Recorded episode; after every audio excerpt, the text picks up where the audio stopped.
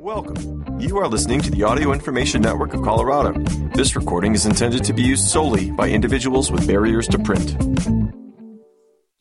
Thank you for joining us for the July 12th, Wednesday reading of the Pikes Peak Courier. My name is Sophia. Today we will be reading the following main articles Southwest Airlines to begin service from Colorado Springs to Long Beach, written by Odell Isaac. Give your input on the Housing Needs Assessment Survey. Get to know your city written by Kristen Higginbotham.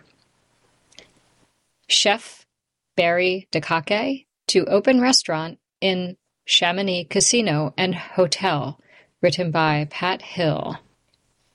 Cog Railway offering first ever sunrise train ride with a benefit cause. And following up with miscellaneous articles. Our first article is entitled Southwest Airlines to begin service from Colorado Springs to Long Beach, written by Odell Isaac. Southwest Airlines' new service from Colorado Springs to Long Beach, California, took off on July 11. The new route, announced in February, is the latest addition to the Colorado Springs Airport's nonstop flight offerings. In May, Avelo Airlines began service from Colorado Springs to Burbank, California, three days a week. In June, low-cost carrier Sun Country Airlines began nonstop seasonal flights on Thursdays and Sundays between Colorado Springs and Minneapolis-St. Paul. Those flights will continue until August 31. Also in June, Delta Airlines began offering a nonstop daily flight to Minneapolis, a route that is expected to continue until September 4, after which the carrier will shift to a once weekly run on Saturdays through the end of November. Delta has also resumed a once daily nonstop flight to Atlanta. With the addition this year of Avelo and Sun Country, six airlines now serve the Colorado Springs Airport. Frontier Airlines ended its service out of the Springs Airport last fall. The airport is beginning a three-year, $33 million passenger terminal modernization project as it prepares to add more flights, carriers, and passengers. The project will include a number of improvements designed to make the 29-year-old airport more sustainable and more accessible to travelers with disabilities, officials said. The next article is entitled Give Your Input on the Housing Needs Assessment Survey Get to Know Your City, written by Kristen Higginbotham. As small communities continue to grow and evolve, it becomes essential to address the housing needs of their residents effectively. With limited housing options, residents grapple with rising costs, overcrowding, and a growing urgency to address this critical issue. A housing needs assessment survey will serve as a powerful tool for understanding the scope of the problem and formulating strategies to effectively meet the community's housing needs. In the fall of 2022, City Council identified housing as a priority area for 2023. Council expressed a desire to understand our housing landscape, challenges, opportunities, and the needs of the community. In the 2030 Envision Woodland Park Comprehensive Plan, the housing goal identified by the community reads Provide a balanced and diverse housing supply that is well designed, well maintained, and available to all citizens throughout the entire community. In early 2023, it was determined that the net the next logical step would be the performance of a housing needs assessment. The city solicited proposals from consulting firms receiving five proposals. After completing interviews, the city awarded the contract to Points Consulting out of Idaho.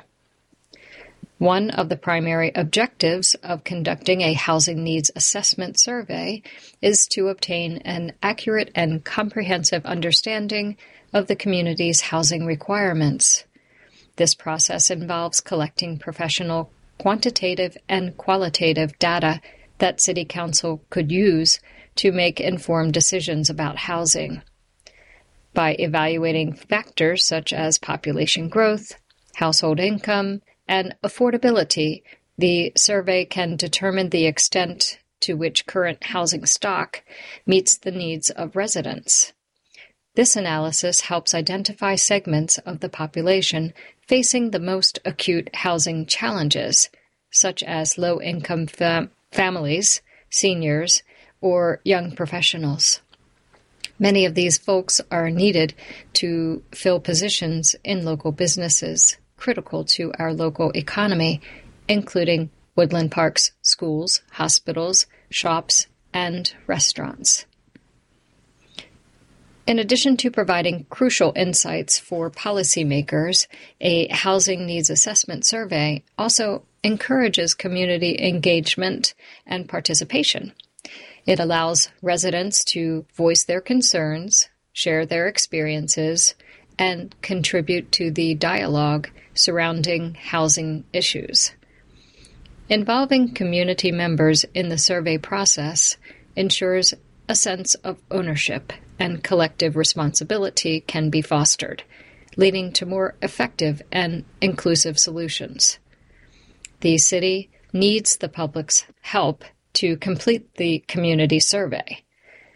The survey was developed by the consultant to be quick and simple, taking less than 10 minutes to complete.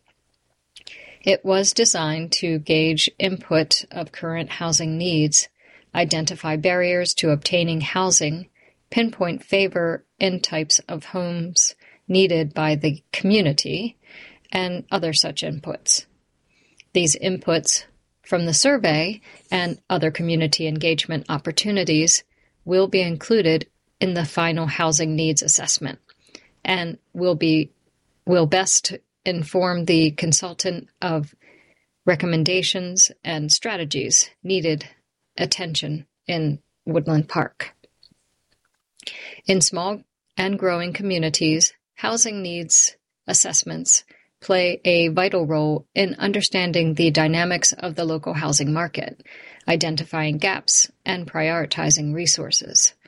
These assessments are crucial for planning future growth, promoting affordable housing, and informing policy and decision making processes. By conducting thorough housing needs assessments, small communities can address their housing challenges, foster inclusivity, and ensure that residents have access to safe, affordable, and suitable housing options. Every community member is encouraged to complete the survey offering their perspective on housing needs in Woodland Park. The survey will remain open for responses through July 20, 2023. To access the survey, please visit What's Up Woodland Park at https colon slash slash what's up woodlandpark.com slash woodland dash park dash housing dash needs dash assessment. The next article is entitled Chef Barry Dakake to Open Restaurant in Chamonix Casino and Hotel, written by Pat Hill. When Chef Barry S. Dakake and his business partner, Yassine Lyoubi, hit town in December, a culinary gusher will erupt in Cripple Creek. The partners have signed a contract with Full House Resorts to open a restaurant in the Chamonix Hotel and Casino. The two bring a Las Vegas East Coast vibe to Cripple Creek enthusiastic, energetic, quick, warm, and in sync. Dakake and Lyoubi plan a grand opening with the culinary team from their Las Vegas restaurant in the Circa Hotel, Barry's prime downtown dining. For now, Dakake and Lyoubi are lining up the purveyors of meat, fish, and produce. We're going to have a pretty exciting food and cocktail menu with tableside cooking in the dining room, Dakake said. Lyoubi handles the operations and financial sides of the partnership. In jumping into the Cripple Creek gustatory adventure, the two took a gamble, betting the odds for a small town, somewhat remote, in the Colorado mountains. The idea began with an invitation from a customer, Dan Lee, Chief Executive Officer and President of Full House, which also owns Bronco Billy's Hotel and Casino in Cripple Creek. We know Dan. He came into the restaurant a couple of times, saying he's doing this project in Cripple Creek, Dakake said. The only time I ever heard of Cripple Creek was in a song. Intrigued, the two agreed to do the research. We came here. There was nothing here yet. We looked at each other and said, What the heck? Dakake said. But Dan is a visionary, and I believe him. And after meeting Baxter, we said, Let's do this. We've got a shot here. Baxter Lee is the general manager of Bronco Billy's and the Chamonix. The two Lees are not related. For Dakake, the Cripple Creek venture in the mountains is another notch in a career that took off after he earned a culinary degree from the Rhode Island School of Design. In a career ascent that began with a training gig with chef Charlie Palmer at the Aureole restaurant in New York City, Dakake endured the hard knocks. I hated it. It was like boot camp the Marine Corps, he said. They push you to your limits because you're young. They want to break you because if they don't break you, they make you. So I made it through six months of hell. Back home in Rhode Island, Dakake was hired as chef for the Providence Bruins, the AHL affiliate for the NHL Boston Bruins. In a dramatic turn, Dakake was diagnosed with non-Hodgkin's lymphoma and suffered through chemotherapy radiation treatments. Throughout his career, Dakake and Newby go where the opportunities sound enticing. Therefore, when Palmer invited the two to come to Las Vegas to open the Aureole in the Mandalay Bay Hotel, they packed up and moved. At the time, the hotel was still under construction. Concerned about his health, Dakake asked to be the line cook rather than the head chef. But I knew once I got out there, and if I start rolling, that's it. I was going to take the city over by storm, he said. Within six months, Dakake took on the role of executive sous chef, leading the restaurant to earn several Michelin stars, and James Beard Award. Lured away by the Palms Hotel and Casino, the partners helped open N9NE Steakhouse, where Dakake served as the executive sous chef. In October 2020, the two opened Barry's Prime in the Circa Hotel, where they met Dan Lee. Barry and his team are known for creating restaurants with amazing guest service and equally amazing cuisine, Lee said in a press release.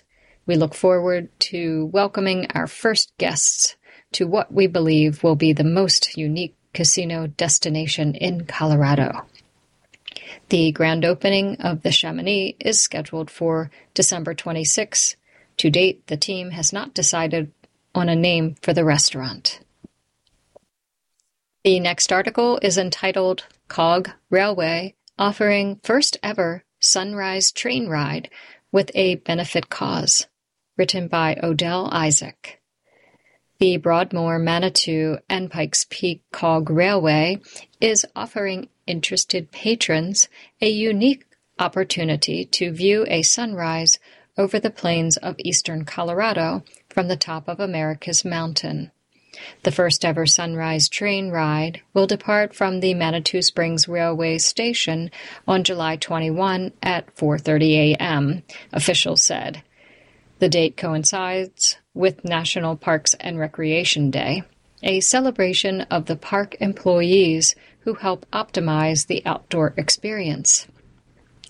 A portion of the proceeds from the early morning ride will benefit the Manitou Springs Carnegie Library renovation project.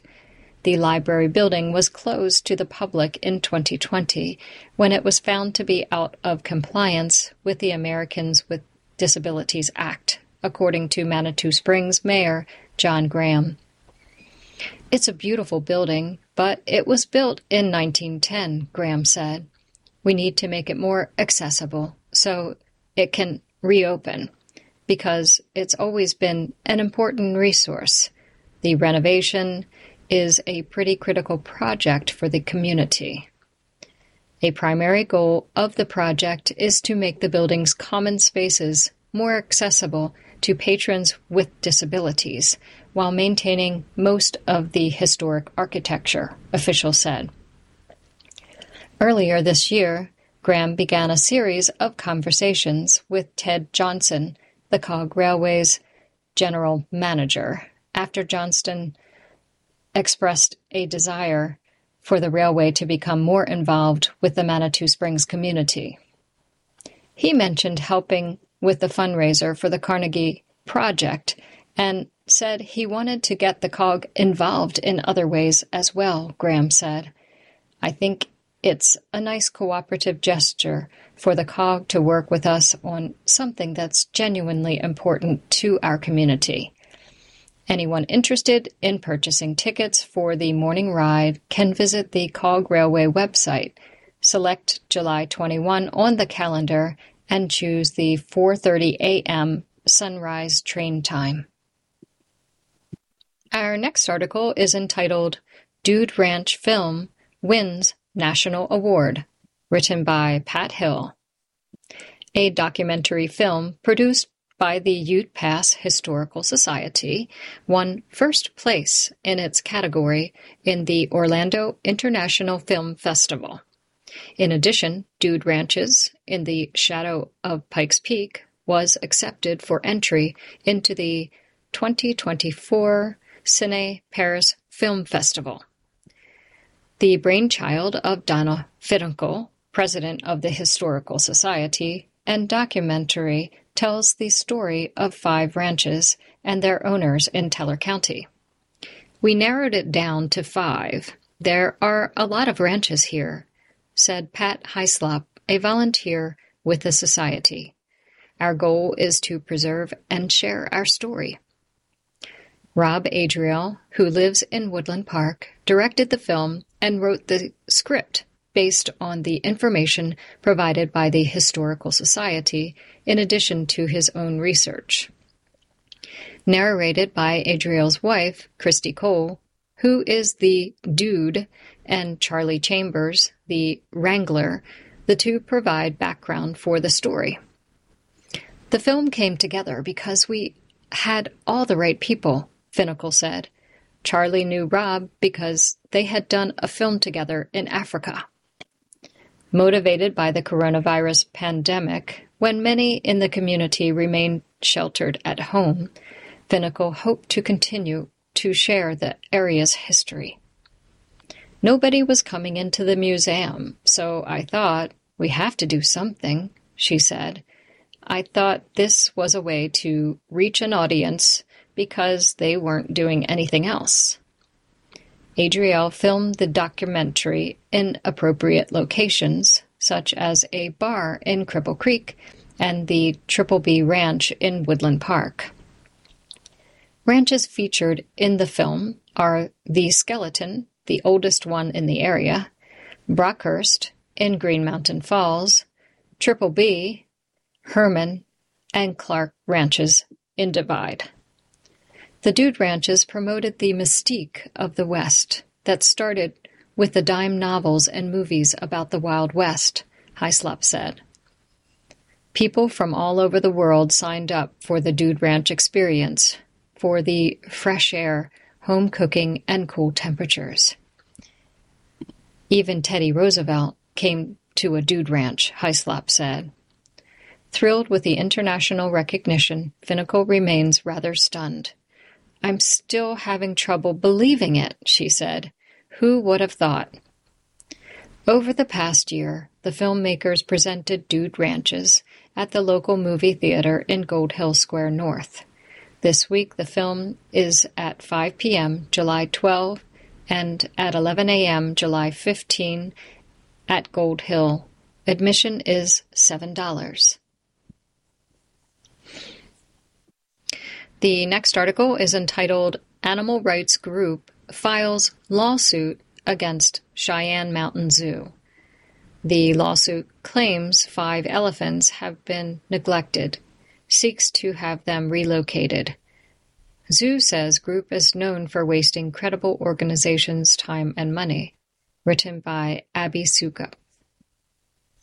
The Cheyenne Mountain Zoo is facing litigation from an animal rights organization calling for the zoo to send its African elephants to a sanctuary.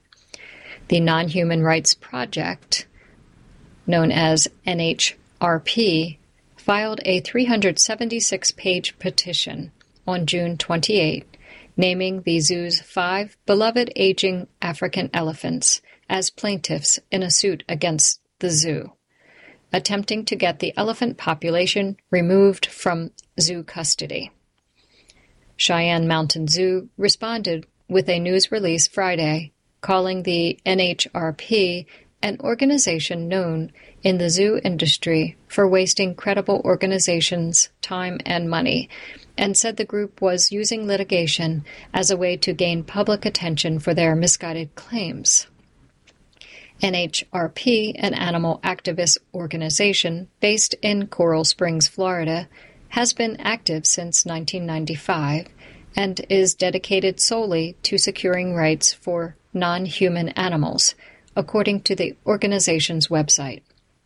In May and June 2022, the activist organization sued the Fresno Chaffee Zoo and the Bronx Zoo over the treatment of elephants kept in those zoos.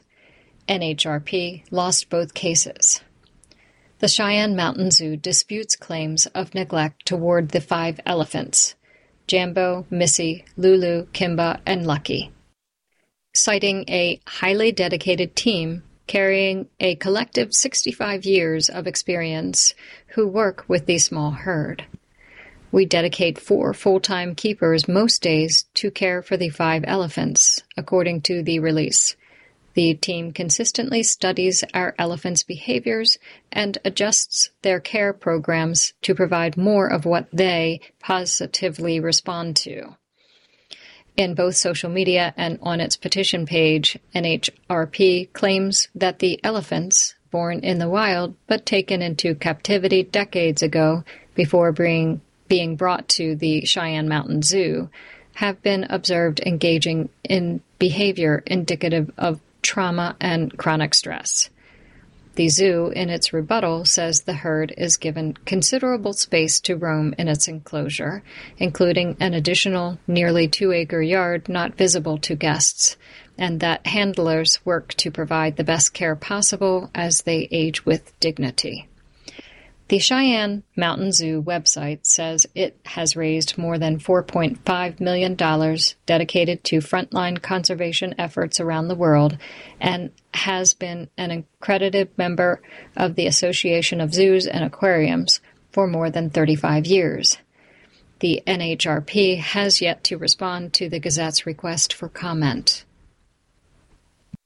Thank you for joining us for the Pikes Peak Courier. My name is Sophia. If you enjoyed this program, please register for our free services at www.aincolorado.org or by calling 303 786 7777.